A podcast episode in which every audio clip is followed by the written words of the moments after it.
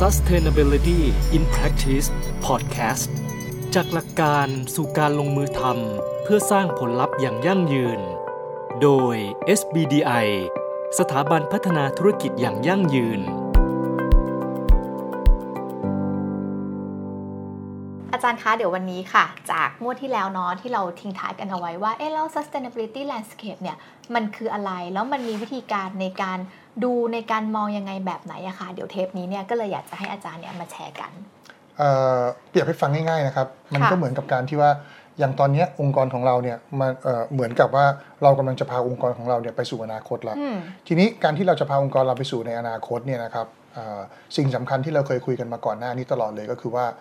องค์กรของเราเนี่ยถ้าจะอยู่อย่างยั่งยืนหรือในอนาคตอย่างยั่งยืนเนี่ยเราจะสร้างคุณค่าอะไรให้เกิดขึ้นค่ะไม่ใช่เป็นเรื่องของการทางทางทางเอ่อทำมูลค่าทางการเงินเพียงอย่างเดียวอือฮึแต่ต้องเป็นมูลค่าการการเงินที่ควบคู่ไปกับคุณค่าที่เราส่งต่อให้กับผู้มีส่วนได้ส่วนเสียหรือกับสังคมด้วย ดังนั้นคำถามก็คือว่า แล้วเราจะรู้ไหมว่าคุณค่าของเราเนี่ยที่มีอยู่ในปัจจุบันเนี่ยมันจะสามารถตอบสนองต่อความต้องการ หรือว่าการเปลี่ยนแปลงในอนาคตได้อืมยกตัวค่ะอย่างอย่างเช่น เมื่อประมาณสัก 5 ปีก่อนหน้านี้ถ้าเราพูดไปว่าในอนาคตเนี่ยเราจะส่งมอบการเดินทางที่สะดวกปลอดภัยรวดเร็วเอ่อดีงาม แต่ปรากฏว่ามีโควิดเกิดขึ้น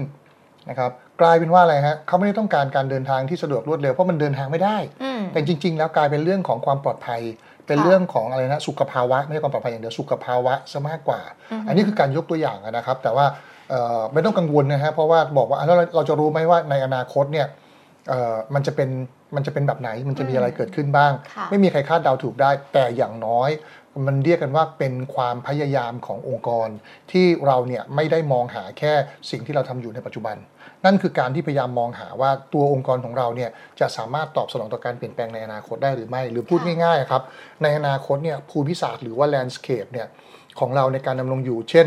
โลกของเราเนี่ยจะมีอุณหภูมิเท่าไหร่อืม แล้วมันจะมีผลกระทบต่อความหลากหลายทางชีวภาพแค่ไหนค่ะ climate change มันจะเชงเป็นแบบไหนบ้างค่ะผู้คนในสังคมจะเกิดอะไรขึ้นสุขภาวะการใช้ชีวิต ประชากรศาสตร์ต่างๆนะครับเศรษฐกิจจะเป็นแบบไหนเทคโนโลยีหรืออะไรต่างๆ สิ่งเหล่านี้นะฮะมันคือแลนมันคือเขาเรียกอะไรนะฮะเป็นแลนด์สเคปส่วนหนึ่งของเรา ดังนั้น ถ้าสมมุติว่ามันมีการเปลี่ยนแปลงมากๆแล้วเนี่ยคุณค่าที่เราส่งต่ออยู่ในปัจจุบันเนี่ยมันยังคงทนทานต่อความต้องการอืมของคนในสังคมที่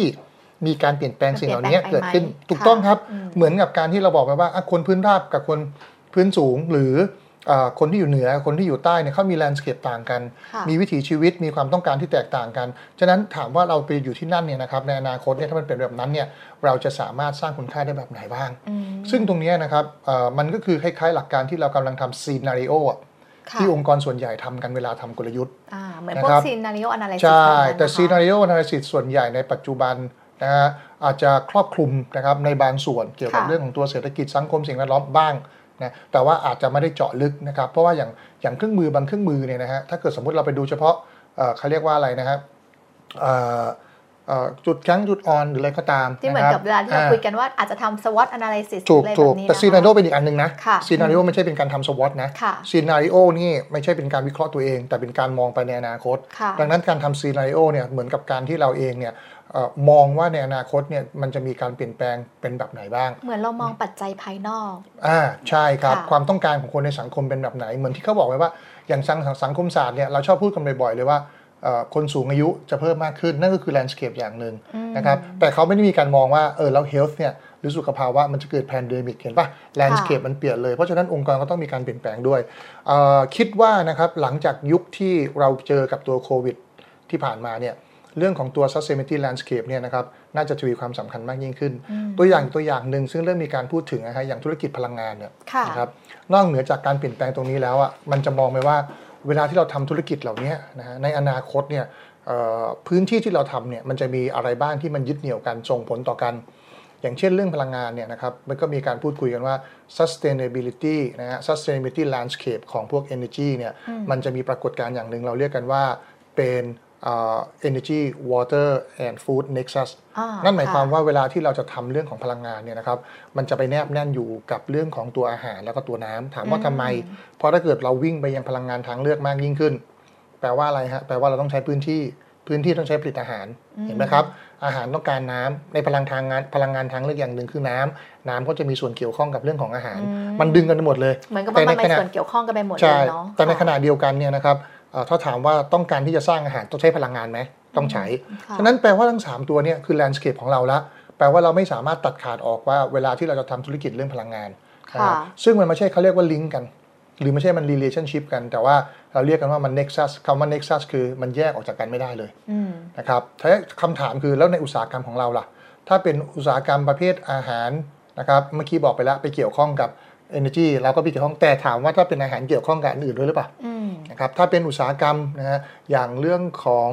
เอ่ออะไรอะ consumer จะเกี่ยวข้องกับอะไรเนี่ยแหละครับคือความสำคัญของการที่เราจะพูดถึง sustainability landscape ก็ต้องเพราะถ้าเกิดไปมองหาใช่ถ้าเกิดเรามองเห็น landscape ตรงนี้แล้ว หรืออุตสาหกรรมการเงินหรืออะไรก็ตามเนี่ยถามว่าตัวเราจะไปกำหนดคุณค่าองค์กรยังไงอืมเห็นไหมครับ เพราะไอ้นั้นไอ้เครื่องมือที่เราบอกไปว่า เราจะมีตั้งแต่การกำหนด high purpose อะแต่เราจะไม่รู้หรอกว่า high purpose เราคืออะไร ถ้าเราไม่เข้าใจ landscape ที่มันจะเกิดขึ้นในอนาคตอืม นะครับแล้วเราก็จะไม่รู้ด้วยว่า purpose ตรงนี้ถ้า landscape เราเปลี่ยนไปแล้ว value chain supply chain เราจะเป็นแบบไหนบ้างอืมเออเราต้องคำนึงถึงอะไร stakeholder เราต้องเปลี่ยนไปไหมอืมนะฮะแล้วจากนั้นเราถึงจะไปสามารถออกกลยุทธ์ เพราะกลยุทธ์เนี่ยมันคือการมุ่งไปสู่เป้าหมายที่เราจะไปถู high purpose ค่ะแต่กลยุทธ์นะครับถ้าถามว่ามันจะไปได้มันก็ต้องต่อสู้กับ landscape ตรงนั้นด้วยอืมเออเพราะว่ามันเหมือนกับตอนที่ไปทำทำสงครามอะ ถ้าเราจะไปยึดที่นี่นะฮะมันก็ต้องรู้ว่าเราจะเคลื่อนพลผ่านภูเขาแม่น้ำค่ะหมู่บ้านใครอยู่ในนั้น พวกนี้เป็น landscape ทางทางเอ่อเอ่อ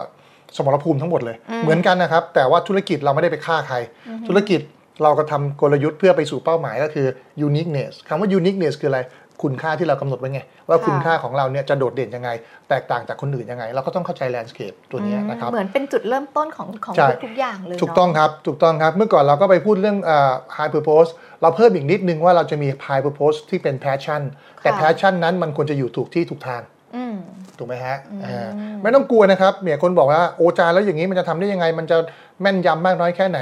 กลยุทธ์ความถี่ของมันที่เราจะต้องทำแบบทำบ่อยแค่ไหน มันเป็นยัวงจรไของการพัฒนาที่ยั่งยืนดังนั้นไม่มี one stop อยู่แล้วค่ะไม่มีธงชัยที่แน่นอนมันต้องทำอยู่เรื่อยค่ะๆนะครับ landscape มันเปลี่ยนไปเรื่อยๆอยู่แล้ว แต่ที่แน่ๆคืออะไรฮะเราอยากให้องค์กรเนี่ยเข้าใจเรื่องนี้แล้วมีการทบทวนเรื่องนี้อยู่เป็นประจำแล้วมีการปรับเปลี่ยนอยู่เป็นประจำเพราะว่าค่ะเอ่อ ย้อนกันไปนะครับว่าเนี่ยเรื่องนี้ก็สำคัญเหมือนกันคือ ถ้า landscape เนี่ยมันต้องมีการทบทวนหรือมันเปลี่ยนแปลงเป็นประจำแล้วเนี่ยนะฮะมันมีผลกับเรื่องอื่นๆด้วยไหม ใช่คุณค่าต้องมีการทบทวนค่ะนะครับอ่า value chain business model ต้องมีการทบทวนสเต็กโฮเดอร์เรา stakeholder เนาะใช่ค่ะและที่สำคัญคือตัวกลยุทธ์อืมทีนี้เรื่องของตัว landscape แล้วไปเกี่ยวข้องกับตัวกลยุทธ์ยังไงเนี่ยเดี๋ยวเราไปคุยกันต่อในคราวหน้าว่า เวลาที่เราคุยกันเนี่ยเรื่องของ องค์กรต้องมีความยืดหยุ่นต้องมี resilience ต่างๆ ในพวกเนี้ยนะครับค่ะมันมาจากตรงนี้แหละนะฮะแต่วันเนี้ยพอได้เห็นภาพแล้วล่ะว่าเอ่อ landscape เนี่ยนะครับมันคือสิ่งสำคัญสำหรับองค์กรในอนาคตที่เราจะมีการเคลื่อนเมื่อเร็วๆนี้ก็ได้ทราบนะครับว่าเอ่ออย่างโมฮัมหมัดยูนุสนะครับซึ่งท่านก็เป็นหนึ่งในผู้ก่อตั้งโซเชียล n อน e r p r i s e ที่โด่งดัง ท่านก็ยังพูดถึงเรื่องของเออนวัตกรรม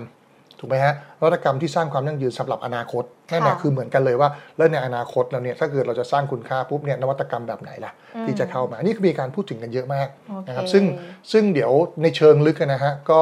ตอนนี้ทางทาง SBDI เราก็กำลังทำทำกึ่งรีเสิร์ชอยู่ค่ะเกี่ยวกับเรื่อง sustainability landscape เพราะว่า 1 มันจะไปเกี่ยวพันกับกลยุทธ์ 2 มันจะพูดถึงเรื่องของการเวลาที่เราต้อง change ตรงนี้จริง ๆ แล้วเนี่ย มันต้องการสิ่งที่เราเรียกกันว่า sustainability หรือว่า corporate sustainability transformation อืมนะค